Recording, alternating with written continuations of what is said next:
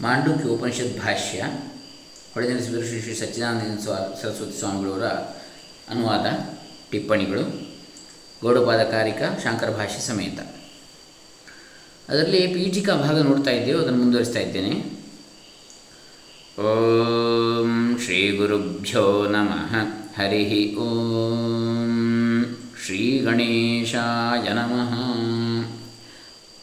ಈಗ ಅಜಾತಿವಾದ. ಮೂಲಾವಿದ್ಯೆ ಬಗ್ಗೆ ನೋಡಿದೆವು ನಿನ್ನೆ ದಿವಸ. ಮೂಲಾವಿದ್ಯೆ ಎನ್ನುವಂಥ ವಾದಕ್ಕೆ ಅವಕಾಶ ಇಲ್ಲ ಅಂಥೇಳಿ.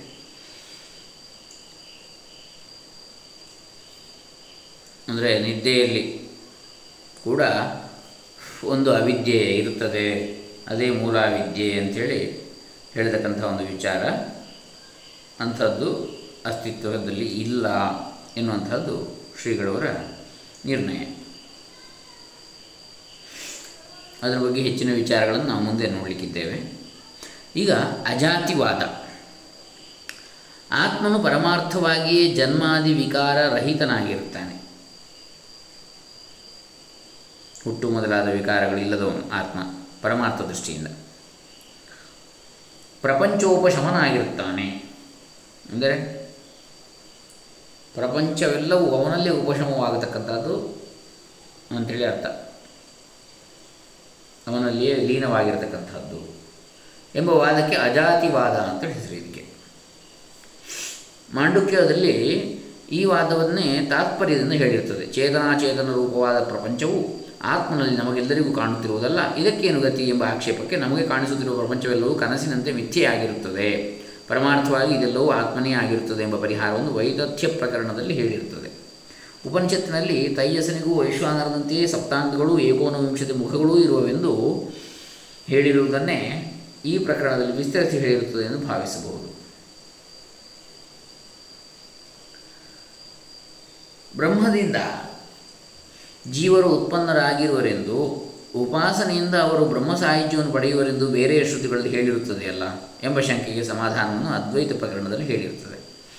ಆಕಾಶವು ಗಡಿಗೆ ಮುಂತಾದ ಉಪಾಧಿಗಳಿಂದ ಹುಟ್ಟುವ ಹಾಗೆ ಹುಟ್ಟುವ ಹಾಗೆ ತೋರುವಂತೆಯೇ ಜೀವರು ಶರೀರಾದಿ ರೂಪವಾದ ಉಪಾಧಿಗಳ ವಶದಿಂದ ಹುಟ್ಟುವ ಹಾಗೆ ತೋರುತ್ತಾರೆ. ನಿಜವಾಗಿ ಆಕಾಶವೇ ಗಡಿಗೆ ಮುಂತಾದವುಗಳ ತಿರುಳು ಆಗಿರುವಂತೆ ಉಪಾಧಿಗಳು ಆತ್ಮನೇ ಆಗಿರುತ್ತಾನೆ. ಯಾಕಂದರೆ ಗಡಿಗೆ ಮುಂತಾದವುಗಳಲ್ಲಿ ಕೂಡ ಒಂದು ಅವಕಾಶ ಅಂತೇಳಿ ಹೇಳುವಂಥದ್ದು ಇದೆ ಅದೇ ರೀತಿಯಲ್ಲಿ ಈ ಉಪಾಧಿಗಳು ಕೂಡ ಮೂಲತಃ ಪರಮಾರ್ಥ ದೃಷ್ಟಿಯಿಂದ ಆತ್ಮನೇ ಆಗಿರುತ್ತಾನೆ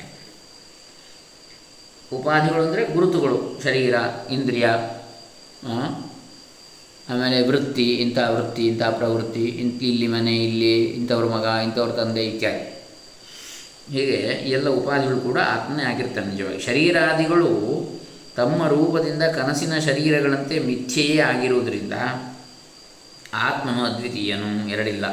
ಅಜನು, ಜನ್ಮವಿಲ್ಲದವನು, ನಿಷ್ಪ್ರಪಂಚನು. ಪ್ರಪಂಚ ಇಲ್ಲ ಅವನಿಗೆ ಪ್ರಪಂಚರಹಿತನಾದವನು ಅಂತ. ನಿಜವಾಗಿ ಪ್ರಪಂಚವಿಲ್ಲವೋ ಆತ್ಮವೇ ಅಂತೇಳಿ ಆದರೆ ಪ್ರಪಂಚವಾಗಿ ತೋರುವಂಥದ್ದಷ್ಟೇ ಅದು. ನಿಜವಾಗಿ ಆತ್ಮವಸ್ತು ಇರುವಂಥದ್ದು ಅಂತೇಳಿ ಹಾಗೆ. ಇಂದ್ರಿಯ ಗೋಚರವಾದದ್ದು ಮಾತ್ರ, ಇಂದ್ರಿಯಗಳಿಗೆ ಮಾತ್ರ ಗೋಚರ ಹೊರತು ಪರಮಾರ್ಥ ದೃಷ್ಟಿಯಿಂದ ಇಂದ್ರಿಯಗಳು ಕೂಡ ಮಿಥ್ಯೆಯೇ.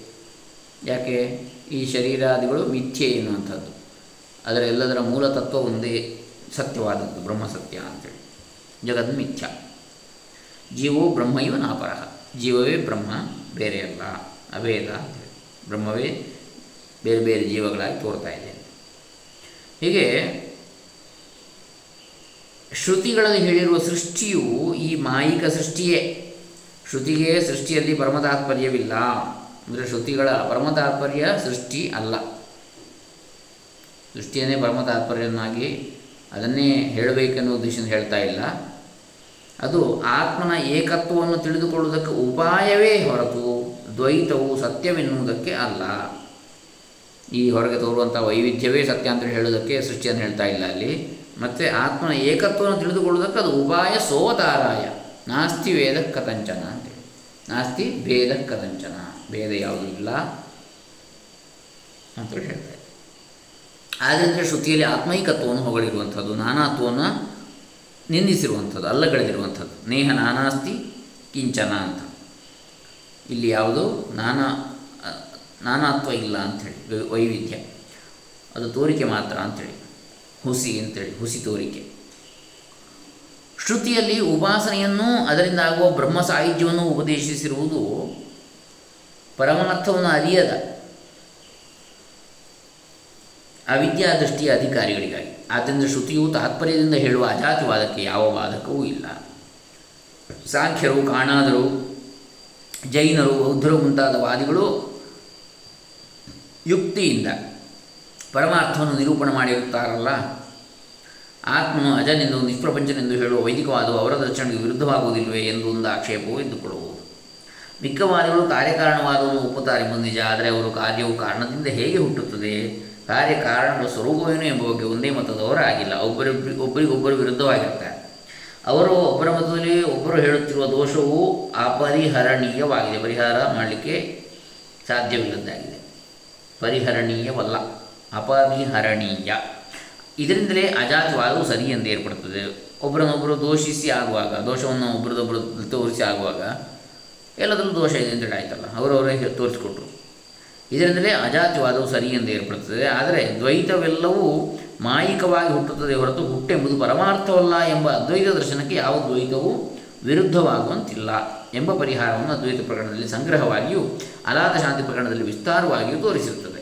ಈ ಕಾರಣದಿಂದ ಅಜಾತಿವಾದವು ನಿರ್ದುಷ್ಟವಾದ, ಅಂದರೆ ದೋಷರಹಿತವಾದ, ದುಷ್ಟವಲ್ಲದ ನಿರ್ದುಷ್ಟ ವಾದ ಸಿದ್ಧಾಂತವೆಂದು ಕಾರಿಕೆಯಲ್ಲಿಯೂ ಭಾಷ್ಯದಲ್ಲಿಯೂ ಸಿದ್ಧಾಂತ ಮಾಡಿರುತ್ತದೆ. ಅಜಾತಿವಾದ ಹುಟ್ಟೇ ಇಲ್ಲ ಅಂತ ಜಗತ್ತು. ಇದು ಕೇವಲ ತೋರಿಕೆ ಅಂತೇಳಿ ಇನ್ನು ಪ್ರಾತಿಭಾಸಿಕ ವಸ್ತುಗಳ ತತ್ವ. ಅಜಾತಿವಾದದಲ್ಲಿ ಜೀವರು ಜಡವಸ್ತುಗಳು ಹುಟ್ಟಿಯೇ ಇಲ್ಲವೆಂಬುದು ಪರಮಾರ್ಥ. ಅವು ಹುಟ್ಟಿರುವ ಎಂಬುದು ಮಾಯಿಕ ಎಂದು ಕಾರಿಕೆಯಲ್ಲಿಯೂ ಭಾಷ್ಯದಲ್ಲೂ ಹೇಳಿರುತ್ತಾರೆ ಅಷ್ಟೇ. ಈ ವಾದವನ್ನು ಸ್ಪಷ್ಟಗೊಳಿಸುವುದಕ್ಕಾಗಿ ರಜ್ಜು ಸರ್ಪವೇ ಮುಂತಾದ ದೃಷ್ಟಾಂತಗಳನ್ನು ಅವರು ಕೊಟ್ಟಿರ್ತಾರೆ ಇಲ್ಲಿ ಮಾಯೆ ಎಂದರೆ ಮೂಲಾವಿದ್ಯೆ ಎಂಬ ಅರ್ಥವನ್ನು ಮಾಡುವ ವ್ಯಾಖ್ಯಾನ ಪ್ರಸ್ಥಾನವನ್ನು ಆಗಲೇ ತಿಳಿಸಿದ್ದಾಗಿದೆ. ಅಂದರೆ ವ್ಯಾಖ್ಯಾನಕಾರ ಶಂಕರ ನಂತರದವರು. ಒಂದಷ್ಟು ವ್ಯಾಖ್ಯಾನ ಪ್ರಸ್ಥಾನ ಅಂತ ಇದೆ ಆನಂದಗಿರಿ ಮುಂತಾದ ವಿಜ್ಞಾನ ಭಿಕ್ಷು ಇರ್ಬೋದು ಬೇರೆ ಬೇರೆ. ಆ ಈ ವ್ಯಾಖ್ಯಾನ ಪ್ರಸ್ಥಾನ ಎನ್ನುವಂಥದ್ದು ಪ್ರತ್ಯೇಕವಾಗಿ ಬೆಳೆದಿದೆ. ಅದರಲ್ಲಿ ಕೆಲವು ಕಡೆ ಮೂಲಾವಿದ್ಯೆ ಎನ್ನುವಂಥದ್ದು ಹ್ಮ್, ಮಾಯೆ ಅಥವಾ ಮಾಯೆ ಅಂದರೆ ಮೂಲಾವಿದ್ಯೆ ಅಂತೇಳಿ ಮಾಡಿದ್ದಾರೆ. ಆ ಪ್ರಸ್ಥಾನವನ್ನು ಅವಲಂಬಿಸಿರುವವರು ಲೋಕಸಿದ್ಧವಾಗಿರುವ ಈ ದೃಷ್ಟಾಂತಗಳನ್ನು ಅನಿರ್ವಚನೀಯ ಪದಾರ್ಥೋತ್ಪತ್ತಿ ಎಂಬ ಹೊಸ ವಾದಕ್ಕೆ ಉಪಯೋಗಿಸಿಕೊಂಡು ವಾದಗ್ರಸ್ತವಾಗಿ ಮಾಡಿಬಿಟ್ಟಿರ್ತಾರೆ. ಅವರು ಹೇಳುವುದೇನೆಂದರೆ ಹಗ್ಗದ ಹಾವು ಮುಂತಾದ ಪ್ರಾತಿಭಾಸಿಕ ವಸ್ತುಗಳು ಸ್ಥೂಲಾವಿದ್ಯೆ ಅಥವಾ ಪಲ್ಲವಾವಿದ್ಯೆ ಎಂದು ಕರೆಯಲ್ಪಡುವ ವಿದ್ಯೆಯ ಪರಿಣಾಮವಾಗಿವೆ. ಈ ದೃಷ್ಟಾಂತದಿಂದಲೇ ಪ್ರಪಂಚವು ಮಾಯಿಕವಾಗಿದೆ ಎಂದರೆ ಮೂಲಾವಿದ್ಯಾ ಪರಿಣಾಮವಾಗಿದೆ ಎಂಬುದು ಸಿದ್ಧವಾಗುತ್ತದೆ. ಈ ಮತಕ್ಕೆ ಕಾರಿಕೆಯಲ್ಲಾಗಲಿ, ಭಾಷೆಯಲ್ಲಾಗಲಿ ಎಳ್ಳಷ್ಟು ಬೆಂಬಲವಿರುವುದಿಲ್ಲ. ಇದು ಅಜಾತಿವಾದಕ್ಕೆ ವಿರುದ್ಧವೂ ಆಗಿರುತ್ತದೆ. ಕಾರಿಕೆಯಲ್ಲಿ ಹಗ್ಗವನ್ನು ಹಾವೆಂದು ತಿಳಿಯೋದ್ರಿಂದ, ಅದು ಹಾವೆಂದು ನೀರಿನ ಕೋಡಿ ಮುಂತಾದದೆಂದು ಜನರು ವಿಕಲ್ಪಿಸುವಂತೆ ಆತ್ಮನು ಭಗವಿಯಾಗಿ ವಿಕಲ್ಪಿತನಾಗಿರುತ್ತಾನೆ. ಇದು ಹಾವೇ ಎಂದು ನಿಶ್ಚಯಿಸಿದಾಗ ಅದೊಂದೇ ಇರುವಂತೆ ನಿಶ್ಚಯ ದೃಷ್ಟಿಯಿಂದ ಆತ್ಮನೊಬ್ಬನೇ ಇರುತ್ತಾನೆ ಎಂದು ಬರೆದಿದೆ. ಭಾಷ್ಯದಲ್ಲಿ ಹಗ್ಗದಲ್ಲಿ ಭ್ರಾಂತಿ ಬುದ್ಧಿಯಿಂದ ಕಲ್ಪಿತವಾದ ಹಾವು ನಿಜವಾಗಿ ಇದ್ದುಕೊಂಡಿದ್ದು ವಿವೇಕದಿಂದ ಹೋಗುವುದಿಲ್ಲ. ಅಂದರೆ ವಿವೇಕ, ನಿಜವಾಗಿ ಹಾವು ಅಲ್ಲಿ ಇದ್ದು ಆಮೇಲೆ ವಿವೇಕದಿಂದ ಹೋಗುವುದಲ್ಲ ಅಂತ. ಮನಸ್ಸಿನ ವಿಕಲ್ಪನೆಯಾಗಿರುವ ಹಗ್ಗದ ಹಾವು ಮುಂತಾದದ್ದು ಹಗ್ಗದಲ್ಲಿ ಅಡಗುವುದೂ ಇಲ್ಲ, ಹುಟ್ಟುವುದೂ ಇಲ್ಲ. ಅದೇ ಆಕಾಶದಿಂದ ಗಡಿಗೆ ಮುಂತಾದ ಗುಂಪುಗಳು ಹೇಗೆ ಹುಟ್ಟುವೋ ಹಾಗೆ ಹುಟ್ಟುವೋ ಹಾಗೆ ಆಕಾಶದಂತಿರುವ ಪರಮಾತ್ಮನಿಂದ ಪೃಥ್ವಿಯೇ ಮುಂತಾದ ಭೂತಗಳ ಗುಂಪುಗಳು ನಮ್ಮ ಒಳಗಿನ ಕಾರ್ಯಕರಣ ರೂಪವಾದ ಗುಂಪುಗಳು ಹಗ್ಗದ ಹಾವಿನಂತೆ ವಿಕಲ್ಪಿತವಾಗಿ ಹುಟ್ಟುವವು. ನಿಜವಾಗಿ ಹಾವು ಹುಟ್ಟಲಿಲ್ಲಲ್ಲಿ ಆಮೇಲೆ ಇಲ್ಲದೆ ಆಗುವುದೂ ಇಲ್ಲ. ಹಾವೇ ಇಲ್ಲ. ಹಾವಿನಾಗಿ ಕಂಡದಷ್ಟೇ ಎಂಬ ವಾಕ್ಯಗಳಿವೆ. ಈ ವಾಕ್ಯಗಳನ್ನು ನೋಡಿದರೆ ಕಾಲಿಕಾಕಾರ ಅಥವಾ ಭಾಷ್ಯಕಾರ ಮನದಲ್ಲಿ ಪ್ರಾತಿಭಾಸಿಕ ಉತ್ಪದ ಉತ್ಪತ್ತಿಯ ಕಲ್ಪನೆಯು ಒಂದಿಷ್ಟು ಇರಲಿಲ್ಲವೆಂದು ಖಂಡಿತವಾಗಿ ಹೇಳಬಹುದಾಗ್ತದೆ. ಹಗ್ಗದ ಹಾವೇ ಮುಂತಾದವುಗಳು ಹಗ್ಗವೇ ಮುಂತಾದವುಗಳಲ್ಲಿ ಕಲ್ಪನೆ ಕಾಲಕ್ಕೆ ತೋರಿದರೂ ಅಲ್ಲಿ ನಿಜವಾಗಿ ಹುಟ್ಟಿರುವುದಿಲ್ಲ. ಕೇವಲ ವಿಕಲ್ಪ ಮಾತ್ರ, ಕಲ್ಪನೆ ಮಾತ್ರ. ಇದರಂತೆ ಆತ್ಮನಿಂದ ಜಗತ್ತು ಹುಟ್ಟಿರುವುದೆಂದು ಹೇಳಿದರೂ ಅದು ಹಗ್ಗದ ಹಾವಿನಂತೆ ತೋರಿಕೆ ಎಂಬುದೇ ಶ್ರುತಿಯ ಅಭಿಪ್ರಾಯ. ಕೇವಲ ಕಲ್ಪನೆ ಮನಸ್ಸಿನದ್ದು. ವಿಕಲ್ಪ ಅಷ್ಟೇ. ನಿಜವಾಗಿಲ್ಲ ಅಂತ. ಆತ್ಮನು ಅಜನು ಎಂದು ಹೇಳುವುದಾದರೂ ಪರಮಾತ್ಮ ದೃಷ್ಟಿಯಿಂದ ಅಲ್ಲ. ಏಕೆಂದರೆ ಜನ್ಮವುಳ್ಳ ಪದಾರ್ಥಗಳಿವೆ ಎಂಬ ಅವಿದ್ಯಾ ದೃಷ್ಟಿಯನ್ನು ಇಟ್ಟುಕೊಂಡೇ ವೇದಾಂತಿಗಳು ಆತ್ಮನು ಅಜನು, ಮಿಕ್ಕ ಪದಾರ್ಥಗಳಂತೆ ಜನ್ಮವುಳ್ಳವನಲ್ಲ ಎಂದು ಹೇಳ್ತಾರೆ. ಆದರೆ ಮಿಚ್ಚ ಮಿಕ್ಕ ಪದಾರ್ಥಗಳು ಎನ್ನುವಂಥದ್ದೇ ಇಲ್ಲ, ಹುಟ್ಟುವಂಥದ್ದೇ ಇಲ್ಲ ಅಂತೇಳಿ ಆದಮೇಲೆ ಆತ್ಮನು ಅಜನು ಅಂತ ಹೇಳುವಂಥದ್ದು ಕೂಡ ಅದು ಪಾರಮಾರ್ಥಿಕ ದೃಷ್ಟಿ ಆಗುವುದಿಲ್ಲ ಅಂತ. ಯಾಕಂದರೆ ಉಳಿದದ್ದು ಜನ್ಮರಹಿತ, ಜನ್ಮ ಜನ್ಮ ಇರುವಂಥದ್ದು ಇದೆ ಅಂತೇಳಿ ಆಗ್ತದೆ ಅದನ್ನು ಬಿಟ್ಟು ಬೇರೆ. ಆದ್ದರಿಂದ ಪರಮಾರ್ಥ ದೃಷ್ಟಿಯಲ್ಲಿ ಆತ್ಮನು ಅಜನೂ ಅಲ್ಲ. ಅವನು ಯಾವುದೊಂದು ಧರ್ಮವೂ ಇಲ್ಲದ ನಿರ್ವಿಶೇಷ ಚಿನ್ಮಾತ್ರನಾಗಿರುತ್ತಾನೆ ಎಂಬುದೇ ಕಾರಿಕೆಯಲ್ಲಿಯೂ ಭಾಷ್ಯದಲ್ಲಿಯೂ ಸಹ ಇರುವ ಅಜಾತಿವಾದದ ಸಂಗ್ರಹ. ಚಿನ್ಮಾತ್ರ ಅಂತೇಳಿ, ಚಿತ್ತದಂದರೆ ಜ್ಞಾನಸ್ವರೂಪ ಅಂತೇಳಿ. ಸತ್ ವಿಚಿತ್ ಆನಂದ ಸತ್ ಎನ್ನುವುದು ಸತ್ಯ, ಅಸ್ತಿತ್ವ ಆಮೇಲೆ ಗೊತ್ತಾಗುವುದು. ಅಸದ್ವಾ ಇದಮಗ್ರ ಆಸೀತ್ ತಸ್ಮಾತ್ ಸದ ಅಜಾದ ಅಜಾಯತ ಅಂತ ಋಗ್ವೇದ ಸಂಹಿತೆಯಲ್ಲಿ ಬರ್ತದೆ. ನಾಸದೀಯ ಸೂಕ್ತ ಇತ್ಯಾದಿ. ನಾಸದೀಯ ಸೂಕ್ತದಲ್ಲಿ ಇನ್ನೂ ಬರ್ತದೆ. ನಾ ಸದಾಸಿ ನೋ ಸದಾಸಿ ತದಾನೀ ಅಂಥೇಳಿ ಅದರಲ್ಲಿ ಅಸತ್ತು ಇರಲಿಲ್ಲ, ಸತ್ತು ಇರಲಿಲ್ಲ ಅಂತೇಳಿ ಬರ್ತದೆ. ಅಂದರೆ ಮೊದಲು ಏನಿತ್ತು? ಚಿತ್ ಮಾತ್ರ ಇತ್ತು. ಚಿದ್ವಸ್ತು ಚಿತ್ರದ ಜ್ಞಾನ ಅಥವಾ ಚೈತನ್ಯ. ಅದು ಅಸ್ತಿತ್ವ ಮತ್ತು ಆನಂದ ಇತ್ಯಾದಿಗಳಾಗಿ ಲೋಕದಲ್ಲಿ ತೋರಿತು ಎನ್ನುವಂಥದ್ದು ತೋರಿದಂತೆ ಇದೆ ಅಂಥೇಳಿ. ಎಂಬುದೇ ಕಾರಿಕೆಯಲ್ಲಿಯೂ ಭಾಷ್ಯದಲ್ಲಿಯೂ ಸಾರಿರುವ ಅಜಾತವಾದದ ಸಂಗ್ರಹ. ಇನ್ನು ಮಾಯಾವಾದದ ಮೇಲಿನ ಆಕ್ಷೇಪ. ಕಾರಿಕೆಯಲ್ಲಿಯೂ ಭಾಷೆಯಲ್ಲಿಯೂ ಪ್ರಪಂಚವು ವಿತಥ, ಮಿಥ್ಯಾ, ಮಾಯಿಕ ಎಂದು ಹೇಳಿರುವುದು ದ್ವೈತ ಸತ್ಯತ್ವ ಬುದ್ಧಿಯಲ್ಲಿ ಮುಳುಗಿರುವವರಿಗೆ ನಂಬುವುದಕ್ಕೆ ಕಷ್ಟವಾಗಿರ್ತದೆ ಎಲ್ಲವೂ ಮಿಥ್ಯೆ ಎಂದಾದರೆ ಮಿಥ್ಯೆ ಎಂಬುದು ಮಿಥ್ಯೆಯಾಗಿ ಎಲ್ಲವೂ ಸತ್ಯವೇ ಎಂದಾಗುವುದಿಲ್ವೇ? ಎಲ್ಲವೂ ಮಿಥ್ಯೆ ಎಂದಾದರೆ ಮಿಥ್ಯೆ ಎಂಬುದು ಮಿಥ್ಯೆ ಅಲ್ವೇ? ಹಾಗಾಗಿ ಎಲ್ಲವೂ ಸತ್ಯ ಎಂದಾಗುವುದಿಲ್ವೇ ಎಂಬ ತರ್ಕವನ್ನು ಇಂಥ ದ್ವೈತಿಗಳು ಒಡ್ಡುತ್ತಲೇ ಬಂದಿರ್ತಾರೆ ಎಲ್ಲವೂ ಮಿಥ್ಯೆ ಎಂದು ಒಪ್ಪಿದರೆ ತಾವು ಹೇಳುವ ದೋಷವೂ ಮಿಥ್ಯೆ ಎಂಬುದು ಅವರಿಗೆ ಏಕೆ ಹೊಳೆಯುವುದಿಲ್ಲವೋ ದೇವರೇ ಬಲ್ಲ. ಈಗ ಅವರು ಮಿಥ್ಯೆ ಎಂದರೆ ಎಂದಾದರೆ ಎಲ್ಲವೂ ಮಿಥ್ಯೆ ಎಂದರೆ ಮಿಥ್ಯೆ ಎಂಬುದು ಮಿಥ್ಯೆಯಾಗಿ, ಎಲ್ಲವೂ ಸತ್ಯವೇ ಎಂದಾಗುವುದಿಲ್ಲವೇ ಅಂತ ದ್ವೈತಿಗಳು ಹೇಳಿದರೆ. ಎಲ್ಲವೂ ಸತ್ಯವೇ ಅಂತ ಹೇಳಿದರೆ, ಹಾಗೆ ಹೇಳಿದರೆ ಅದು ಕೂಡ ಮಿಥ್ಯೆ ಅಂತ ಆಗುವುದಿಲ್ವೇ? ಎಲ್ಲವೂ ಮಿಥ್ಯೆ ಅಂತ ಒಪ್ಪಿದರೆ, ತಾವು ಹೇಳುವ ಈ ದೋಷ ಏನಿದೆ, ಅದು ಕೂಡ ಮಿಥ್ಯೆ ಆಗುವುದಿಲ್ವೇ? ಹ್ಞೂ ಎಲ್ಲವೂ ಮಿಥ್ಯೆ ಮಿಥ್ಯೆ ಎಂಬುದು ಮಿಥ್ಯೆ ಎಂಬ ಇವು ಪರಸ್ಪರ ವಿರುದ್ಧವಾದ ವಿಕಲ್ಪಗಳಲ್ಲ ಎಂಬುದು ಅವರಿಗೆ ಅದೇಕೋ ಮನವರಿಕೆ ಆಗದೇ ಇರ್ತದೆ. ಮಾಯಾವಾದದ ಮೇಲೆ ದ್ವೈತಿಗಳು ಹಾಕಿರುವ ಮತ್ತೊಂದು ಆಕ್ಷೇಪ ಉಂಟು. ಇದನ್ನು ಇತ್ತೀಚೆಗೆ ಎಸ್ ಸರ್ ರಾಧಾಕೃಷ್ಣರವರು ಪುಷ್ಟಿಗೊಳಿಸಿ ಹೀಗೆ ಎಂದಿರ್ತಾರೆ ಎಲ್ಲವೂ ಮಿಥ್ಯೆ ಎಂಬ ಅಭಿಪ್ರಾಯ ಗೌಡಪಾದ್ರ ಗ್ರಂಥದಲ್ಲೆಲ್ಲ ಹಾಸೋಕಾಗಿರುತ್ತೆ, ಆದರೆ ಮಿಥ್ಯೆಯಾದ ಜೀವನ ಮಿಥ್ಯೆಯಾದ ಪ್ರಪಂಚದಲ್ಲಿರುವ ಮಿಥ್ಯಾ ಬಂಧನವನ್ನು, ಬಂಧವನ್ನು ತಪ್ಪಿಸಿಕೊಂಡು ಮಿಥ್ಯಾರೂಪವಾದ ಪರಮ ಪುರುಷಾರ್ಥವನ್ನು ಪಡೆದುಕೊಳ್ಳುವುದಕ್ಕಾಗಿ ಸಾಧನೆ ಮಾಡುತ್ತಿರುವನೆಂದು ಹೇಳುವ ಶಾಸ್ತ್ರವೂ ತಾನೂ ಮಿಥ್ಯೆಯಾಗಿರಬಹುದು ಎಂದು ಖಂಡನಾಭ್ಯಸನಿಯೊಬ್ಬನು ಹೇಳಬಹುದು. ಈ ಖಂಡನೆ ಹೊಸದೇನೂ ಅಲ್ಲ. ಇದಕ್ಕೆ ಶಾಸ್ತ್ರ ಶಿಷ್ಯರೇ ಮುಂತಾದ ವಿಕಲ್ಪವು ಉಪದೇಶಕ್ಕಾಗಿ ಕಲ್ಪಿತವಾಗಿದೆ ಹೊರತು ಪರಮಾರ್ಥವಲ್ಲ ಎಂದು ಗೌಡಬಾದರೂ ಭಾಷ್ಯಕಾರರು ಉತ್ತರವನ್ನು ಹೇಳಿಯೇ ಇರ್ತಾರೆ. ಇವೆಲ್ಲ ಉಪದೇಶಕ್ಕಾಗಿದೆ ಶಾಸ್ತ್ರ, ಶಿಷ್ಯ ಇತ್ಯಾದಿಗಳು. ಪರಮಾರ್ಥವಾಗಿ ಯಾವುದೂ ಇಲ್ಲ ಒಂದೇ. ಆದರೆ ಶ್ರೀ ರಾಧಾಕೃಷ್ಣರವರು ಈ ಉತ್ತರವನ್ನು ಲೆಕ್ಕಿಸದೆ ತಮ್ಮದೇ ಆಗಿರುವ ಒಂದು ಸಿದ್ಧಾಂತವನ್ನು ಮಂಡಿಸಿ ಕಾರಿಕಾ ಭಾಷೆಗಳ ಸಿದ್ಧಾಂತವನ್ನು ತಲೆಕೆಳಗೆ ಮಾಡುವ ಮತ್ತೊಂದು ಅಭಿಪ್ರಾಯ ಹೊರಡಿಸಿರ್ತಾರೆ ಹೊರಪಡಿಸಿರ್ತಾರೆ. ನಿರ್ವಿಕಾರವಾದ ಪರಮಾರ್ಥ ಅಂದರೆ ಅವ್ರದ್ದು ವಿದೇಶಿ ದೃಷ್ಟಿ, ವೈಚಾರಿಕ ದೃಷ್ಟಿ, ವೈಜ್ಞಾನಿಕ ದೃಷ್ಟಿ ಅಂತ ಹೇಳ್ಬೋದು. Doctor Shri S Radhakrishna sir Radhakrishna. ನಿರ್ವಿಕಾರವಾದ ಪರಮಾರ್ಥವು ತನ್ನ ಸ್ವಭಾವವನ್ನು ಮಾರ್ಪಡಿಸದೆ ಜಗದ್ರೂಪವಾಗಿ ತೋರಿಕೊಳ್ಳುವುದು ಹೇಗೆಂಬುದು ಒಂದು ಅಭೇದ್ಯ ರಹಸ್ಯವು ಎಂದು ಹೇಳುವ ವಾದಕ್ಕೂ ಇಡೀ ಪ್ರಪಂಚವೆಂಬುದು ಒಂದು ಮೃಗಮರೀಚಿಕೆ ಎಂದು ಅಲ್ಲಗಳೆಯುವ ವಾದಕ್ಕೂ ಬಹಳ ತಾರತಮ್ಯವಿದೆ ಎಂದು ಹೇಳ್ತಾರೆ. ಪರಮಾರ್ಥವು ಜಗದ್ರೂಪವಾಗಿ ತೋರಿಕೊಳ್ಳುವುದು ಹೇಗೆ ಎಂಬುದು ಅಭೇದ್ಯ ರಹಸ್ಯವೆಂದು ಹೇಳುವ ಹೇಳಿತನದ ವಾಕ್ಯವು ತತ್ವಶಾಸ್ತ್ರಕ್ಕೆ ಒಪ್ಪಾಗುವುದೆಂದು ಕಾರಿಕಾಕಾರರಾಗಲಿ, ಭಾಷ್ಯಕಾರರಾಗಲಿ ನಂಬಿರುವುದಿಲ್ಲ. ಇಂಥ ಅಶಕ್ತಿ ಸೂಚಕವಾದ ಅಭಿಪ್ರಾಯವು ನನಗೆ ಅದನ್ನು ತಿಳಿಲಿಕ್ಕೆ ಭೇದಿಸಲಿಕ್ಕೆ ರಹಸ್ಯವನ್ನು ಸಾಧ್ಯ ಆಗಲಿಲ್ಲ ಎನ್ನುವುದು ಅಶಕ್ತಿ ಸೂಚಕ ಇದು ಪರಮಪುರುಷ ಅರ್ಥವನ್ನು ಬಯಸುವವರಿಗೆ ಯಾವ ಉಪಯೋಗಕ್ಕೂ ಬರುವುದಿಲ್ಲ ಎಂಬುದು ಸ್ಪಷ್ಟ. ಜಾಗೃತ ಪ್ರಪಂಚ, ಎಚ್ಚರದ ಪ್ರಪಂಚವು ಎಚ್ಚರದಲ್ಲಿ ಮಾತ್ರ ಇರುವುದೇ ಹೊರತು ಕನಸಿನಲ್ಲಾಗಲಿ ಗಾಢ ಗಾಢನಿದ್ರೆಯಲ್ಲಿ ಆಗಲಿ ಇರುವುದಿಲ್ಲ ಎಂಬುದು ಎಲ್ಲರ ಅನುಭವದಲ್ಲಿದೆ. ಆತ್ಮನು ಮೂರು ಅವಸ್ಥೆಗಳಲ್ಲಿಯೂ ಮುಕ್ಕಾಗದೆ ತಾನಿದ್ದಂತೆ ಇರುತ್ತಾನೆ ಎಂಬುದು ಅನುಭವಗಮ್ಯವಾಗಿದೆ. ಈ ಎರಡನ್ನು ಬಿಟ್ಟರೆ ಮತ್ತೊಂದು ಪರಮಾರ್ಥ ಪದಾರ್ಥವೇ ಇಲ್ಲದರಿಂದ ಜಗತ್ತು ಮಿಥ್ಯೆ. ಆತ್ಮನಲ್ಲಿ ಕಾಣುವ ಹುಸಿ ತೋರಿಕೆ ಪೂರ್ಣ ದೃಷ್ಟಿ ಇಲ್ಲದವರು ಆತ್ಮನನ್ನೇ ಜಗತ್ತನ್ನು ವ್ಯವಹರಿಸುತ್ತಿದ್ದಾರೆಯೇ ಹೊರತು ಆತ್ಮನೇನು ಜಗದ್ರೂಪವಾಗಿ ಮಾರ್ಪಟ್ಟಿಲ್ಲ ಎಂಬ ಅನುಭವಾನುಸಾರಿಯಾದ ಸಿದ್ಧಾಂತವೇ ಪಡುತ್ತದೆ ಈ ಉತ್ತಮವಾದ ಶ್ರೌತ ತರ್ಕವನ್ನು ಅರಗಿಸಿಕೊಳ್ಳಲು ಆರದವರು ಇದೊಂದು ಅಭೇದ್ಯ ರಹಸ್ಯ ಎಂದರೆ ವೇದಾಂತಗಳು ಈ ವಿಚಾರ ಶೂನ್ಯತೆಗೆ ಮರುಕವನ್ನು ತೋರಿಸಬಹುದೇ ಹೊರತು ಮತ್ತೇನು ಮಾಡಲಾಪರು. ಮಾಯಾವಾದವನ್ನು ಅನುಸರಿಸಿದರೆ ವ್ಯವಹಾರದಲ್ಲಿ ಒದಗುವ ವಿರೋಧಾಭಾಸವೊಂದನ್ನು ಶ್ರೀ ರಾಧಾಕೃಷ್ಣರವರು ಹೀಗೆ ಪ್ರಕಟಿಸಿರುತ್ತಾರೆ. ಜೀವನವೆಂಬ ಸ್ಪರ್ಧೆಯ ಆಟವನ್ನು ಆಡುವವರು ಈ ಆಟವೆಂಬುದು ಬರಿಯ ತೋರಿಕೆ ಎಂದು ಇಲ್ಲಿ ಸಿಕ್ಕುವ ಬಹುಮಾನರು ಬರಿಯ ಸೊನ್ನೆಗಳೆಂದು ನಂಬಿ ಆಡುವುದು ಎಂದಿಗೂ ಸಾಧ್ಯವಿಲ್ಲ. ಯಾವ ಪದಾರ್ಥಗಳು ನಿಜವಾಗಿಲ್ಲ, ಯಾವ ಪದಾರ್ಥಕ್ಕೂ ಯಾವ ಬೆಲೆಯೂ ಇಲ್ಲ ಎಂದು ನಿತ್ಯವೂ ನಂಬಿತ್ತಲೇ ಅದೇ ಪದಾರ್ಥವನ್ನು ಇಟ್ಟುಕೊಂಡು ವ್ಯವಹರಿಸುತ್ತಿರಬೇಕಾಗುವುದೆಂಬುದು ಈ ವಾದದಲ್ಲಿರುವ ಪರಮದೋಷ. ಜಗತ್ತೆಲ್ಲವೂ ಸ್ಪರ್ಧೆ ಎಂಬುದು ಇಲ್ಲಿ ಬಹುಮಾನವನ್ನು ಪಡೆಯುವುದಕ್ಕಾಗಿ ನಾವು ಈ ಸ್ಪರ್ಧೆ ನಿರತರಾಗಿರುವ ಎಂಬುದು ಪೈಪೋಟಿ ವ್ಯಾಪಾರವನ್ನು ಮುಂದೆ ಮಾಡಿಕೊಂಡು ಹೊರಟಿರುವ ಅರ್ಥಶಾಸ್ತ್ರ ಪ್ರಧಾನವಾದ ಪಾಶ್ಚಾತ್ಯ ನಾಗರಿಕತೆಗೆ ಒಪ್ಪುವ ಮಾತಾದೀತಿಯ ಹೊರತು ಧರ್ಮಶಾಸ್ತ್ರ ಪ್ರಧಾನವಾದ ನಮ್ಮ ದೇಶದ ಸಂಸ್ಕೃತಿಗೆ ಎಂದಿಗೂ ಅನುಗುಣವೆನಿಸಲಾರದು. ಸ್ಪರ್ಧಾ ಜಗತ್ತು ಪಾಶ್ಚಾತ್ಯ ಸಂಸ್ಕೃತಿಯದು. ನಾವೀಗ ಯಾವುದೇ ವಿದ್ಯೆಯನ್ನು ಕಲ್ತಿರುವಂಥದ್ದು ಇನ್ನೊಬ್ಬರಿಗೆ ಪ್ರದರ್ಶನಕ್ಕಾಗಿ ಆಗಲಿ ಅಥವಾ ಇನ್ನೊಬ್ಬರಿಗೆ ಪೈಪೋಟಿ ಸ್ಪರ್ಧೆಗಾಗಲಿ ಫಸ್ಟ್ ರ್ಯಾಂಕ್ ಅಲ್ಲ. ಮತ್ತು ನಮ್ಮ ಭಾರತೀಯ ಸಂಪ್ರದಾಯ, ಸಾಂಸ್ಕೃತಿಕ ಹಿನ್ನೆಲೆಯ ಪ್ರಕಾರ ಅದು ಜ್ಞಾನ ಸಂಪಾದನೆಗೋಸ್ಕರ. ಇನ್ನೊಬ್ಬರೊಂದಿಗೆ ಪೈಪೋಟಿಗಲ್ಲ ವೇದೋಕ್ತವಾದ ಕಾಮ್ಯ ಕರ್ಮಗಳು ಸ್ವರ್ಗಾದಿ ಫಲವನ್ನು ಕೊಡುವವಾದರೂ ಅವು ಕೂಡ ಅವರ ಕರ್ಮಗಳು, ಕೀಳು ಕರ್ಮಗಳು ಎಂದು ಜರೆದು ಪರಮಪುರುಷಾರ್ಥವನ್ನು ಬಯಸುವ ವಿವೇಕಿಗಳಿಗಾಗಿ ಸಂಘವಿಲ್ಲದೆ, ಫಲಾಸಕ್ತಿ ಇಲ್ಲದೆ ಮಾಡುವ ಕರ್ಮಯೋಗವನ್ನು ಉಪದೇಶಿಸಿರುವ ಭಗವದ್ಗೀತೆಯನ್ನು ಸ್ಮರಿಸಿಕೊಂಡರೆ ಸಾಕು.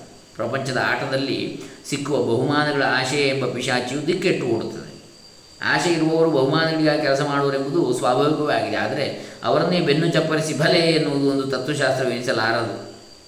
ಇನ್ನು ಪ್ರಪಂಚವು ಮಿಥ್ಯೆ ಎಂದರೆ ಯಾವ ಪದಾರ್ಥಗಳು ನಿಜವಾಗಿ ಇಲ್ಲ, ಯಾವ ಪದಾರ್ಥಕ್ಕೂ ಯಾವ ಬೆಲೆಯೂ ಇಲ್ಲ ಎಂಬ ಅರ್ಥವೆಂದು ಕಲ್ಪಿಸುವುದು ಈ ವಾದಕ್ಕೆ ತೀರ ಅನ್ಯಾಯ ಮಾಡಿದಂತೆ. ಏಕೆಂದರೆ ಪದಾರ್ಥಗಳು ಮಿಥ್ಯೆ ಎಂದರೆ ಅವಕ್ಕೆ ಯಾವ ಬೆಲೆಯೂ ಇಲ್ಲವೆಂದು ಅಭಿಪ್ರಾಯವಲ್ಲ. ಅವೆಲ್ಲವೂ ನಿಜವಾಗಿ ಬ್ರಹ್ಮವೇ ಎಂದರ್ಥ. ನಾವು ಕಲ್ಪಿಸಿರುವ ತೋರಿಕೆಯ ಬೆಲೆಗಳು ಆ ಪರಮಾರ್ಥವಾದ ಬೆಲೆಗೆ ಹೋಲಿಸಿದ ಸೊನ್ನೆಗಳೇ ಆಗಿರುವವು. ಬೆಲೆ ಕಟ್ಟಲಿಕ್ಕೆ ಸಾಧ್ಯ ಇಲ್ಲ, ಅಮೂಲ್ಯ. ಎಲ್ಲವೂ ಬ್ರಹ್ಮವೇ ಎಂಬ ಅರಿವುಳ್ಳವರು ಯಾವ ವ್ಯವಹಾರವನ್ನು ಮಾಡುವುದು ಅಸಾಧ್ಯವೆನ್ನುವರು ಬರಿಯ ಗೌಡಪಾದ ಸಿದ್ಧಾಂತವನ್ನಲ್ಲ. ಗೀತಾಚಾರ್ಯನ ಶ್ರೀ ಭಗವಂತನ ಸಿದ್ಧಾಂತವನ್ನೇ ಖಂಡಿಸುವುದಕ್ಕೆ ಹೊರಟಿರುತ್ತಾರೆ ಎನ್ನಬೇಕಾಗ್ತದೆ. ಭಗವದ್ಗೀತೆಯಲ್ಲಿರುವ ಬ್ರಹ್ಮಾರ್ಪಣಂ ಬ್ರಹ್ಮ ಹವಿಹಿ ಎಂಬ ಶ್ಲೋಕವನ್ನು ಅದರ ಮೇಲೆ ಶಂಕರಾಚಾರ್ಯ ಬರೆದಿರುವ ಭಾಷೆಯನ್ನು ಮನಮುಟ್ಟಿ ಓದಿದವರಿಗೆ ಇಲ್ಲಿ ನಾವು ಹೇಳಿರುವುದು ನಿಜವೂ ಮನದಟ್ಟಾಗುವುದು. ಜ್ಞಾನಿಗಳು ಎಲ್ಲ ಕರ್ಮಗಳನ್ನು ಮಾಡುತ್ತಿದ್ದರೂ ನಿಜವಾಗಿ ಯಾವ ಕರ್ಮವನ್ನು ಮಾಡುವುದಿಲ್ಲ ಎಂಬ ಉದ್ದೇಶವನ್ನು ಮನದಂದವರಿಗೆ ಜ್ಞಾನಿಗಳು ಮಾಡುವ ವ್ಯವಹಾರದಿಂದ ಪ್ರಕೃತವಾದಕ್ಕೆ ಪರಮ ದೋಷವೊಂದು ಗಂಟು ಬೀಳುವುದೆಂಬ ತಪ್ಪು ತಿಳುವಳಿಕೆಯು ಹಾರಿ ಹೋಗ್ತದೆ. ಸರ್ ರಾಧಾಕೃಷ್ಣರವರು ಈ ವಾದದ ವಿಷಯಕ್ಕೆ ಹೇಳಿರುವ ಮತ್ತೊಂದು ವಾಕ್ಯವನ್ನು ವಿಮರ್ಶಿಸಿ ಈ ವಿಷಯವನ್ನು ಉಪಸಂಹಾರ ಮಾಡುವೆವು. ಪ್ರಪಂಚವೆಂಬುದು ಅಭೇದ್ಯ ರಹಸ್ಯವು ಅನಿರ್ವಚನೀಯೂ ಆಗಿರುವುದು, ಆದರೆ ಇದರಿಂದ ಈ ಪ್ರಪಂಚವನ್ನು ತನ್ನೊಳಗೆ ಅಡಕ ಮಾಡಿಕೊಂಡಿರುವ ಇದನ್ನು ಮೀರಿರುವ ಮತ್ತೊಂದು ತತ್ವ ಇರಬೇಕೆಂದು ನಿಶ್ಚಯವಾಗಿದೆ ಹೊರತು ಜಗತ್ತೆಲ್ಲವೂ ಸ್ವಪ್ನ ಮಾತ್ರವೆಂದು ಎಂದಿಗೂ ಏರ್ಪಡುವುದಿಲ್ಲ ಅಂತೇಳಿ ಹೇಳಿದರು ಅವರು. ಪ್ರಪಂಚವು ಅಭೇದ್ಯ ರಹಸ್ಯವೆಂಬ ಮಾತಿನ ಜೊಳ್ಳುತನವನ್ನು ನಾವು ಆಗಲೇ ತೋರಿಸಿಕೊಟ್ಟಿರ್ತೇವೆ. ಜಗತ್ತು ಸ್ವಪ್ನ ಮಾತ್ರವೆಂಬುದನ್ನು ಅದು ಅಭೇದ್ಯ ರಹಸ್ಯವೆಂಬ ಹೇತುವಿನಿಂದ ಗೌಡಪಾದರಾಗಲಿ, ಶಂಕರಾಚಾರ್ಯರಾಗಲಿ ತರ್ಕಿಸಿರುವುದಿಲ್ಲ. ಸ್ವಪ್ನಕ್ಕೂ, ಎಚ್ಚರಕ್ಕೂ, ಯಾವ ವಿಧದಿಂದಲೂ, ಯಾವ ತಾರತಮ್ಯವೂ ಇರುವುದಿಲ್ಲವೆಂಬುದನ್ನು ಅವರು ಸರ್ವಾನುಭವ ಸಮ್ಮತವಾದ ಯುಕ್ತಿಯಿಂದ ವೈದ್ಯ ಪ್ರಕರಣದಲ್ಲಿ ಸಾಧಿಸಿರ್ತಾರೆ. ಗೌಡಪಾದರ ಮತದಲ್ಲಿ ದೋಷವನ್ನು ತೋರಿಸುವವರು ಅವರ ಯುಕ್ತಿಗಳಲ್ಲಿ ದೋಷವನ್ನು ತೋರಿಸಬೇಕು. ಸ್ವಪ್ನಕ್ಕಿಂತ ಜಾಗೃತಿನಲ್ಲಿ ಯಾವ ವಿಶೇಷವಿದೆ ಎಂಬುದನ್ನಾದರೂ ತೋರಿಸಬೇಕು. ಆ ಕೆಲಸವನ್ನು ಮಾಡದೆಯೇ ಆ ಮತವು ಒಪ್ಪತಕ್ಕದ್ದಲ್ಲ ಎಂದರೆ ಬರಿಯ ಉಕ್ತಿ ಮಾತ್ರವಾದೀತಿ ಹೊರತು ಸಿದ್ಧಾಂತದ ದೂಷಣೆ ಆಗಲಾರದು. ಇನ್ನು, ಸ್ವಪ್ನ ವಿಷಯಕ್ಕೆ ಗೌಡಪಾದರಿಗೂ, ಭಾಷ್ಯಕಾರಿಗೂ ವಿಮತಿ ಇಲ್ಲ. ಅಂದರೆ ಬೇರೆ ಬೇರೆ ಅಭಿಪ್ರಾಯ ಇಲ್ಲ ಅಂತೇಳಿ. ಶ್ರೀ ಶಂಕರಾಚಾರ್ಯರವರು ಎಚ್ಚರಕ್ಕೂ ಕನಸಿಗೂ ವೈಧರ್ಮ್ಯ ಉಂಟೆಂದು ಬ್ರಹ್ಮಸೂತ್ರ ಭಾಷೆಯಲ್ಲಿ ಹೇಳಿರುವುದರ ಬಲದಿಂದ ಅವರಿಗೂ ಗೌಡಪಾದರಿಗೂ ಅಭಿಪ್ರಾಯ ಭೇದವಿರುವುದೆಂದು ಸರ್ ರಾಧಾಕೃಷ್ಣನ್ ಮುಂತಾದವರು ಕಲ್ಪಿಸಿರ್ತಾರೆ ಶ್ರೀ ಕೋಕಿಲೇಶ್ವರ ಶಾಸ್ತ್ರಿಗಳು ವೈದ್ಯತ್ಯ ಪ್ರಕರಣದ ಭಾಷ್ಯವಾಕ್ಯಗಳನ್ನು ಕೂಡ ತಿರುಚಿ ಅರ್ಥ ಮಾಡುವುದರ ಮೂಲಕ ಶಂಕರಾಚಾರ್ಯರಿಗೆ ಜಾಗೃತ ಸ್ವಪ್ನ ಭೇದವೇ ಸಮ್ಮತವೆಂದು ತೋರಿಸುವ ಸಾಹಸಕ್ಕೆ ಕೈ ಹಾಕಿರುತ್ತಾರೆ. ಆದರೆ ನಿಷ್ಪಕ್ಷಪಾತ ದೃಷ್ಟಿಯಿಂದ ನೋಡಿದರೆ ಈ ವಿಷಯದಲ್ಲಿ ಆ ಇಬ್ಬರು ಆಚಾರ್ಯರಿಗೂ ಯಾವ ಅಭಿಪ್ರಾಯ ತಾರತಮ್ಯವನ್ನು ತೋರಿಸಿಕೊಡುವುದಕ್ಕಾಗುವುದಿಲ್ಲ. ಶಂಕರಾಚಾರ್ಯರು ವೈದತ್ಯ ಪ್ರಕರಣ ಭಾಷ್ಯದಲ್ಲಿ ಅಥವಾ ಮತ್ತೆ ಯಾವ ಕಡೆಯಲ್ಲಾದರೂ ಗೌಡಪಾದರ ಅಭಿಪ್ರಾಯವು ತಮಗೆ ಸಮ್ಮತವಿಲ್ಲವೆಂದು ಹೇಳಿರುವುದಿಲ್ಲ. ಸೂತ್ರ ಭಾಷೆಯಲ್ಲಿ ಗೌಡಪಾದರನ್ನು ವೇದಾಂತಾರ್ಥ ಸಂಪ್ರದಾಯವನ್ನು ಬಲ್ಲ ಆಚಾರ್ಯರು ಎಂದು ಗೌರವದಿಂದ ಕರೆದಿರುತ್ತಾರೆ. ಆದ್ದರಿಂದ ಸೂತ್ರ ಭಾಷೆಯಲ್ಲಿ ಕನಸಿಗೂ ಎಚ್ಚರಕ್ಕೂ ತಾರತಮ್ಯವಿರುವುದೆಂದು ಹೇಳಿರುವುದು ವ್ಯವಹಾರ ದೃಷ್ಟಿಯಿಂದಲೇ ಎಂದು ಹೇಳಬೇಕಾಗಿರುತ್ತದೆ. ಅಥೋ ವೈಶೇಷಿಕಮಿದಂ ಸಂಧ್ಯಸ್ಯ ಮಾಯಾಮಾತ್ರತ್ವ ಉದಿತಂ ಎಂಬ ಭಾಷೆಯಲ್ಲಿ ಎಚ್ಚರವು ಕನಸಿನಂತೆ ಮಾಯಿಕವೇ ಆಗಿರುವುದೆಂದು ಅವರೇ ಹೇಳಿರುವುದು ಇದಕ್ಕೆ ಅನುಗುಣವಾಗಿ ಇರ್ತದೆ. ಇನ್ನು ಅದ್ವೈತ ಪ್ರಕರಣದಲ್ಲಿ ಹೇಳಿರುವ ಮನೋನಿಗ್ರಹ.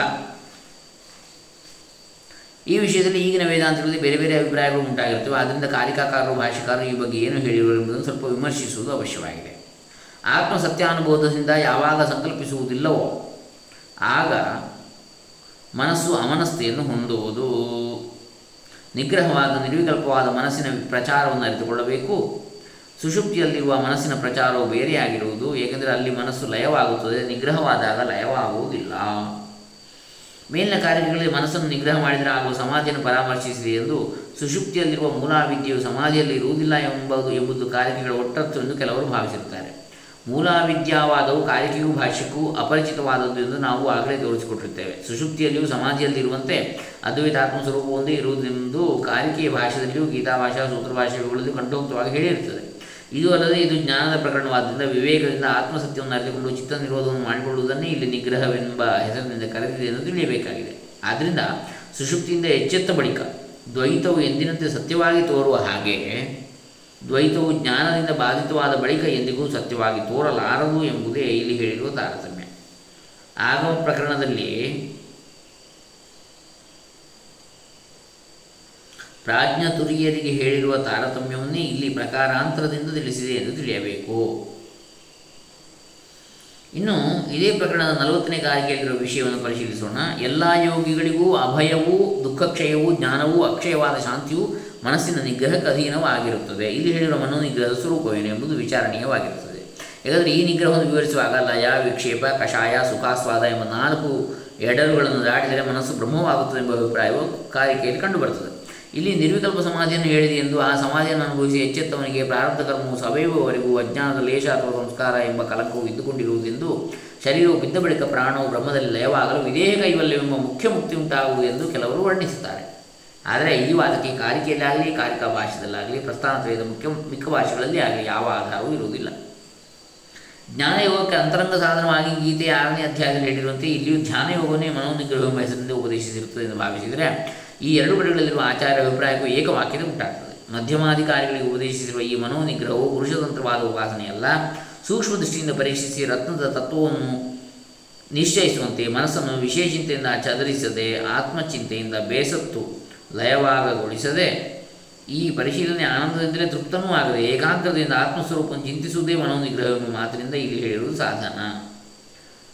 ಇದನ್ನು ನಿಧಿಧ್ಯಾಸನವೆಂದೂ ಕರೆಯುತ್ತಾರೆ ಅದ್ವೈತ ಪ್ರಕರಣವೇ ಉಪಾಸನಾ ನಿಂದೆಯಿಂದ ಪ್ರಾರಂಭವಾಗಿರುವುದರಿಂದಲೂ ಇಲ್ಲಿ ಉಪದೇಶಿಸಿರುವುದು ಉಪಾಸನೆಯಿಂದ ಬೇರೆಯಾದ ನಿಧಿಧ್ಯಾಸನವೆಂದು ಸಿದ್ಧವಾಗ್ತದೆ. ಈ ನಿಧಿಧ್ಯಾಸನವನ್ನು ಉಪಾಸನೆ ಎಂದು ಕರೆಯುವುದರಲ್ಲಿ ಏನೂ ದೋಷವಿಲ್ಲ. ಏಕೆಂದರೆ ಜ್ಞಾನವನ್ನು ಕೂಡ ಉಪಾಸನೆ ಎಂಬ ಹೆಸರಿನಲ್ಲೇ ಕರೆದಿರುವುದು ಶ್ರುತಿ ಸ್ಮೃತಿಗಳಲ್ಲಿ ಕಂಡುಬರುತ್ತದೆ. ಆದರೆ ಲೋಕಾಂತರದಲ್ಲಿ ಬ್ರಹ್ಮ ಸಾಹಿತ್ಯವನ್ನು ಪಡೆಯುವುದಕ್ಕೆ ಸಾಧನವಾಗಿರುವ ಉಪಾಸನೆಗೂ ಇಲ್ಲಿಯೇ ಆತ್ಮಸತ್ಯಾನುಬೋಧಕ್ಕೆ ಕಾರಣವಾಗಿರುವುದೆಂದು ಹೇಳಿರುವ ಈ ಉಪಾಸನೆಗೂ ಇರುವ ತಾರತಮ್ಯವನ್ನು ಮಾತ್ರ ಕಡೆಗಣಿಸಬಾರದು. ಆದ್ದರಿಂದ ಭಾಷ್ಯಕಾರರು ಅದ್ವೈತ ಪ್ರಕರಣದ ಅರ್ಥವನ್ನು ಉಪಸಂಹಾರ ಮಾಡುವ ಸಂದರ್ಭದಲ್ಲಿ ಹೀಗೆ ಹೇಳಿರ್ತಾರೆ. ಈ ಮನೋನಿಗ್ರಹಾದಿಗಳು ಮೃಲ್ಲೋಹಾದಿಗಳಂತೆ, ಮೃತ ಅಂದರೆ ಮಣ್ಣು, ಲೋಹ ಆದಿಗಳಂತೆ ಎಂದು ಹೇಳಿದ ಸೃಷ್ಟಿಯು, ಉಪಾಸನೆಯು ಪರಮಾರ್ಥವನ್ನು ತಿಳಿಯುವುದಕ್ಕೆ ಉಪಾಯವೆಂದು ಹೇಳಿದೆಯೇ ಹೊರತು ಪರಮಾರ್ಥ ಸತ್ಯವೆಂದು ಹೇಳಿಲ್ಲ. ಇನ್ನು ಕಾರಿಕೆಯಲ್ಲಿಯೂ ಭಾಷ್ಯದಲ್ಲಿಯೂ ಕಾಣಬರುವ ದ್ವೈತ ಖಂಡನೆ. ಇದು ಕೊನೆಯ ಭಾಗ. ಈ ಪೀಠಿಕೆಯಲ್ಲಿ. ಅದಾದ ನಂತರ ನೇರವಾಗಿ ಮಾಂಡುಕ್ಯ ಉಪನಿಷತ್ತಿನ ಭಾಷ್ಯಕಾರರ ಅವತರಣಿಕೆಗೆ ಹೋಗ್ತೇವೆ ನಾವು. ಈಗ ಕಾರಿಕೆಯಲ್ಲಿಯೂ ಭಾಷ್ಯದಲ್ಲಿಯೂ ಕಾಣಬರುವ ದ್ವೈತ ಖಂಡನೆ. ಗೌಡಪಾದರು ಆಚಾರ್ಯರು, ಅಂದರೆ ಶಂಕರಾಚಾರ್ಯರು, ಇಲ್ಲಿ ವೈಶೇಷಿಕರು, ಸಾಂಖ್ಯರು, ಬೌದ್ಧರು, ಜೈನರು, ಮೀಮಾಂಸಕರು ಮುಂತಾದವರ ಮತಗಳನ್ನು ಅಲ್ಲಲ್ಲಿ ಖಂಡಿಸಿರ್ತಾರೆ. ಈ ಖಂಡನೆ ಪ್ರಯೋಜನವೇನೆಂಬುದನ್ನು ವಿಚಾರಪೂರ್ವಕವಾಗಿ ಗೊತ್ತುಪಡಿಸಬೇಕಾಗಿದೆ. ಏಕೆಂದರೆ ಶೂನ್ಯವಾದಿಗಳು, ಸಾಂಖ್ಯ ವೈಶೇಷಿಕಾದಿಗಳು ತಮ್ಮ ತಮ್ಮ ಒಂದೇ ಸರಿ ಎಂದು ತೋರಿಸುವುದಕ್ಕಾಗಿ ಪರಮತವನ್ನು ಖಂಡಿಸಲೇಬೇಕಾಗಿರುವಂತೆ ಅದ್ವೈತಿಗಳಿಗೆ ಈ ಖಂಡನೆ ಅವಶ್ಯಕತೆ ಇರುವುದಿಲ್ಲ. ದ್ವೈತಿಗಳಿಗೆ ದ್ವೈತವು ಪರಮಾರ್ಥ ಸತ್ಯವಾದ್ದರಿಂದ ತಮ್ಮ ಸಿದ್ಧಾಂತವನ್ನು ಸ್ಥಾಪಿಸಿದ ಮೇಲೂ ಅವರಿಗೆ ಪರಮತವು ದುಷ್ಟವೆಂದು ತೋರಿಸಬೇಕಾದದ್ದು ಉಳಿದುಕೊಂಡಿರುತ್ತದೆ. ಆದರೆ ಅದ್ವೈತಿಗಳ ದೃಷ್ಟಿಯಿಂದ ದ್ವೈತವೆಲ್ಲವೂ ಮಾಯಾಕಲ್ಪಿತವಾಗಿರುವುದರಿಂದ ಆ ಕಲ್ಪಿತ ದ್ವೈತದಿಂದ ಅದ್ವೈತಕ್ಕೆ ಯಾವ ಹಾನಿಯೂ ಇಲ್ಲ. ಆದ್ದರಿಂದ ಅದ್ವೈತವನ್ನು ಸ್ಥಾಪಿಸುವುದರಿಂದಲೇ ದ್ವೈತವನ್ನು ಖಂಡಿಸಿದಂತಾಗಿಬಿಡುತ್ತದೆ ಹೀಗಿದ್ದರೂ ದ್ವೈತವನ್ನು ಬೇರೆಯಾಗಿ ಖಂಡಿಸಿರುವುದು ಏಕೆಂದರೆ ದ್ವೈತ ಸಿದ್ಧಾಂತಗಳು ಪರಸ್ಪರ ವಿರುದ್ಧವಾಗಿರುವುದರಿಂದ ದ್ವೈತ ಬುದ್ಧಿಯು ರಾಗದ್ವೇಷಾದಿಗಳಿಗೆ ಕಾರಣವಾಗಿರುವುದೆಂದು, ಅದ್ವೈತವು ಸರ್ವ ಕಲ್ಪನೆಗಳಿಗೂ ಆಧಾರವಾಗಿರುವುದರಿಂದ ಯಾವಾಗಲೂ ಶಿವಸ್ವರೂಪವಾಗಿರುವುದೆಂದು ಮೋಕ್ಷಗಳಿಗೆ ತಿಳಿಸಿಕೊಡುವುದಕ್ಕೆ. ಇನ್ನು ದ್ವೈತಿಗಳು ವೇದ ವಿರುದ್ಧವಾದ ಕುದೃಷ್ಟಿಯನ್ನು ಅವಲಂಬಿಸಿರುವುದರಿಂದ ಅವರ ದರ್ಶನಗಳು ಸರಿಯಾದ ವಿಚಾರ ಕ್ರಮದಿಂದ ಪರೀಕ್ಷಿಸಿದರೆ ಅಯುಕ್ತವೆಂದೇ ಸ್ಪಷ್ಟವಾಗುವುದೆಂದು ತಿಳಿಸುವುದಕ್ಕೆ. ಈ ಅಭಿಪ್ರಾಯವನ್ನು ಭಾಷಿಕರು ಈ ಕಡೆಗೆ ಉದಾಹರಿಸುವಂತಹ ವಾಕ್ಯಗಳಲ್ಲಿ ಮತ್ತೆ ಮತ್ತೆ ಸೂಚಿಸಿರುತ್ತಾರೆ. ವಿಗತದೋಷೈರೇವ ಪಂಡಿತೈರ್ವೇದಾಂತಾರ್ಥತತ್ಪರೈः ಸನ್ಯಾಸಿಭಿः ಅಯಮಾತ್ಮಾ ದ್ರಷ್ಟುಂ ಶಕ್ಯಃ ನಾನ್ಯೈः ರಾಗಾದಿಕಲುಷಿತಚೇತೋ ವಿಸ್ವಪಕ್ಷಪಾತಿ ದರ್ಶನೈ ತಾರ್ಕಿಕಾದಿಭಿರಿತ್ಯಭಿಪ್ರಾಯಃ ಯಾವ ದೋಷಗಳು ಇಲ್ಲದ ವೇದಾಂತ ಅರ್ಥದಲ್ಲಿಯೇ ತತ್ಪರರಾಗಿರುವ ಸನ್ಯಾಸಿಗಳಿಗೆ ಈ ಆತ್ಮನನ್ನು ಕಾಣುವುದು ಶಕ್ಯವೇ ಹೊರತು ರಾಗವೇ ಮುಂತಾದ ದೋಷಗಳಿಂದ ಚಿತ್ತವು ಕದಣಿರುವ ತಮಗೆ ಬೇಕಾಗಿರುವ ದರ್ಶನಗಳನ್ನು ಇಟ್ಟುಕೊಂಡಿರುವ ತಾರ್ಕಿಕರೇ ಮುಂತಾದವರಿಗೆ ಆಗಲಾರದಿಂದ ಅಭಿಪ್ರಾಯ. ಶಾಸ್ತ್ರೋಕ್ತವಾದ ಉಪಾಸನೆಯನ್ನು ನಿಂದಿಸಿರುವುದು ಅಜಾತಿವಾದದ ಹೆಚ್ಚುಗಾರಿಕೆಯನ್ನು ತೊಡ ತಿಳಿಸುವುದಕ್ಕೆ ಹೊರತು ಆ ಸಾಧನಗಳು ಸರ್ವಥಾ ಉಪಯೋಗವಿಲ್ಲ ಎಂಬ ಭಾವದಿಂದ ಅಲ್ಲ. ಆದ್ದರಿಂದಲೇ ಮಂದಮಧ್ಯಮಾಧಿಕಾರಿಗಳಿಗೆ ಕರ್ಮವನ್ನು ಉಪಾಸನೆಯನ್ನು ಶ್ರುತಿಯು ಕನಿಕರದಿಂದ ವಿಧಿಸಿದೆ ಎಂದು ಸ್ಥೂಲ ಬುದ್ಧಿಗಳಾದ ಶ್ರೋತ್ರಿಯರಿಗೆ ಕರ್ಮಾದಿ ಕರ್ಮಾದಿ ಸಾಧನಗಳಿಗೆ ಅನುಕೂಲವಾಗಿರಲೆಂದು ಸೃಷ್ಟಿಯನ್ನು ಒಪ್ಪಿದೆ ಎಂದು ಕಾರಿಕಾಕಾರರು, ಭಾಷ್ಯಕಾರರು ಹೇಳಿರ್ತಾರೆ. ಈ ರೀತಿಯಲ್ಲಿ ನೋಡಿದರೆ ದ್ವೈತವು ವ್ಯಾವಹಾರಿಕ ಸತ್ಯ, ಅದ್ವೈತವು ಪರಮಾರ್ಥ ಸತ್ಯ ಎಂಬುದೇ ಕಾರಿಕಾಕಾರರ ಮತ್ತು ಭಾಷಿಕಾರರ ಸಿದ್ಧಾಂತವಾಗಿರುತ್ತದೆ ಈ ಪೀಠಿಗೆ ಈಗಾಗಲೇ ಬಲು ದೊಡ್ಡದಾಗಿರುತ್ತೆ ಅಂತ ಹೇಳ್ತಾರೆ ಶ್ರೀಗಳು. ಗೌಡಪಾದ ಹೃದಯ ಎಂಬ ಒಂದು ದೊಡ್ಡ ಪ್ರಬಂಧದಲ್ಲಿ ಗೌಡಪಾದ ಕಾರಿಕೆಯ ಗಡುಚಾದ ವಿಷಯಗಳನ್ನೆಲ್ಲ ಚರ್ಚಿಸಿ ವಿಸ್ತಾರವಾಗಿ ಲಲಿತವಾದ ಶೈಲಿಯಿಂದ ಬರೆದು ಕಾರ್ಯಾಲಯದ ಮೂಲಕ ಈಚೆಗೆ ಪ್ರಕಾಶಗೊಳಿಸಿರುತ್ತೇವೆ. ವಾಚಕರು ಆ ಗ್ರಂಥವನ್ನು ಕೊಂಡು ಇದರ ಜೊತೆಗೆ ಅಧ್ಯಯನ ಮಾಡಿದಲ್ಲಿ ಇಲ್ಲಿರುವ ವಿಷಯಗಳು ಚೆನ್ನಾಗಿ ಕರಗತವಾಗುವು ಈ ಪೀಠಿಕೆಯಲ್ಲಿ ಪ್ರಸ್ತಾಪಿಸಿರುವ ಪ್ರಧಾನ ವಿಷಯಗಳಿಂದಲೂ ವಾಚಕರು ಸಾಕಷ್ಟು ತಿಳುವಳಿಕೆಯನ್ನು ಹೊಂದಬಹುದಾಗಿದೆ. ಈ ಸಂಸ್ಕರಣವನ್ನು ಮೊದಲಿಗಿಂತ ಅನೇಕ ಪ್ರಕಾರದಿಂದ ತೃಪ್ತಿಕರವಾದ ರೂಪದಲ್ಲಿ ಪ್ರಕಾಶಗೊಳಿಸುವುದಕ್ಕೆ ಅವಕಾಶವನ್ನು ತಪ್ಪಿಸಿಕೊಟ್ಟಿರುವ ಪರಮೇಶ್ವರನನ್ನು ಭಕ್ತಿಯನ್ನು ನಮಸ್ಕರಿಸಿ ಈ ಪೀಠಿಗೆಯನ್ನು ಇಲ್ಲಿಗೆ ಮುಗಿಸುವೆವು ಅಂತೇಳಿ ಗ್ರಂಥಕರ್ತರಾದಂತಹ ಶ್ರೀಯುತ ಶ್ರೀ ಶ್ರೀ ಶ್ರೀ ಸಚ್ಚಿದಾನಂದ ಸರಸ್ವತಿ ಮಹಾಸ್ವಾಮಿಗಳವರು ಅಪ್ಪಣೆಗೊಳಿಸಿದ್ದಾರೆ ಸಾವಿರದ ಒಂಬೈನೂರ ನಲವತ್ತ ಏಳನೇ ಇಸ್ವಿ. ಸರ್ವಜಿತ್ ಸಂವತ್ಸರ ಮಾಘಬಹುಗಳು ಷಷ್ಠಿ. ಇರಲಿ. ಇನ್ನು ಇದರಲ್ಲಿ ನೇರವಾಗಿ ಮಾಂಡುಕ್ಯ ಉಪನಿಷತ್ತು ಭಾಷ್ಯ ಇವೆಲ್ಲ ಆರಂಭ ಆಗ್ತದೆ. ಅದಕ್ಕಿಂತ ಮುಂಚೆ ಇನ್ನೂ ಒಂದು ನಾವು ಮಾಂಡುಕ್ಯ ಉಪನಿಷತ್ತಿನ ಕುರಿತಾದ ವಿಚ ಕೃತಿ ಶ್ರೀ ಗೌಡಪಾದ ಹೃದಯ, ಮಾಂಡುಕ್ಯ ಕಾರಿಕೆಗಳ ಮೇಲಿನ ವಿವರಣೆ ಅಂತೇಳಿ ಶ್ರೀ ಶ್ರೀ ಶ್ರೀ ಸಚ್ಚಿದಾನಂದೇಂದ್ರ ಸರಸ್ವತಿ ಸ್ವಾಮಿಗಳವರು ಅಧ್ಯಾತ್ಮ ಪ್ರಕಾಶ ಕಾರ್ಯಾಲಯ ಹೊಳೆನರಸೀಪುರ ಈ ಒಂದು ಗ್ರಂಥ ಅತ್ಯಂತ ವಿಸ್ತಾರವಾಗಿ ಗೌಡಪಾದ ಒಂದು ಹೃದಯವನ್ನು ತೆರೆದಿಟ್ಟಿದೆ. ಸಾರ ಸರ್ವಸ್ವ ಗೌಡಪಾದ ಕಾರಿಕೆಗಳ ಹಾಗೂ ಮಾಂಡವ್ಯ ಉಪನಿಷತ್ನ. ಇದರಲ್ಲಿ ಕೂಡ ಒಂದಷ್ಟು ಪೀಠಿಕಾ ಭಾಗದಲ್ಲಿ ಚೆನ್ನಾಗಿ ವಿಚಾರಗಳನ್ನು ಕೊಟ್ಟಿದ್ದಾರೆ. ಈ ಒಂದು ಪೀಠಿಕಾ ಭಾಗಗಳನ್ನು ಕೂಡ ನಾವು ನೋಡಿದರೆ ಬಹಳ ಚೆನ್ನಾಗಿ ನಮಗೆ ಈ ವಿಚಾರಗಳು ಮನದಟ್ಟಾಗಲಿಕ್ಕೆ ಅನುಕೂಲ ಆಗ್ತದೆ ಹಾಗೆ ಒಂದು ಸ್ಥೂಲ ನೋಟ ಸಿಗ್ತದೆ ಈ ಯಾವ ಮಾಂಡುಕ್ಯ ಉಪನಿಷತ್ತು, ಹಾಗೆ ಶಾಂಕರ ಭಾಷೆ ಹಾಗೂ ಗೌಡಪಾದ ಕಾರಿಕೆಗಳು. ಅವುಗಳ ಶಾಂಕರ ಭಾಷೆ ಇವುಗಳ ಬಗ್ಗೆ ಒಂದು ಸ್ಥೂಲ ನೋಟ ನಮಗೆ ಹೊರನೋಟ ಸಿಗ್ತದೆ ಈ ಪೀಠಿಕೆಯನ್ನು ನೋಡಿದರೆ ಅದಾದ ನಂತರ ನಾವು ನೇರವಾಗಿ ಮಾಂಡುಕ್ಯ ಉಪನಿಷತ್ತಿನ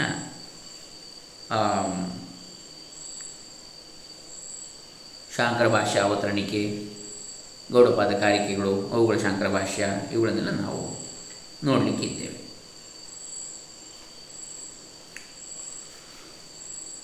ಹಾಗಾಗಿ ಈ ಗೌಡಪಾದ ಹೃದಯ ಎನ್ನತಕ್ಕಂತಹ ಹೊಳೆದ ಋಷಿಗಳ ಕೃತಿಯ ಪೀಠಿಕಾ ಭಾಗವನ್ನು ನಾಳೆ ದಿವಸ ನೋಡೋಣ. ಹರೇ ರಾಮ. ಸದ್ಗುರು ಚರಣಾರ್ಪಿತಮಸ್ತು ಓಂ ತತ್ಸತ್. ಸರ್ವೇ ಜನ ಸುಖಿನೋ ಭವಂತು.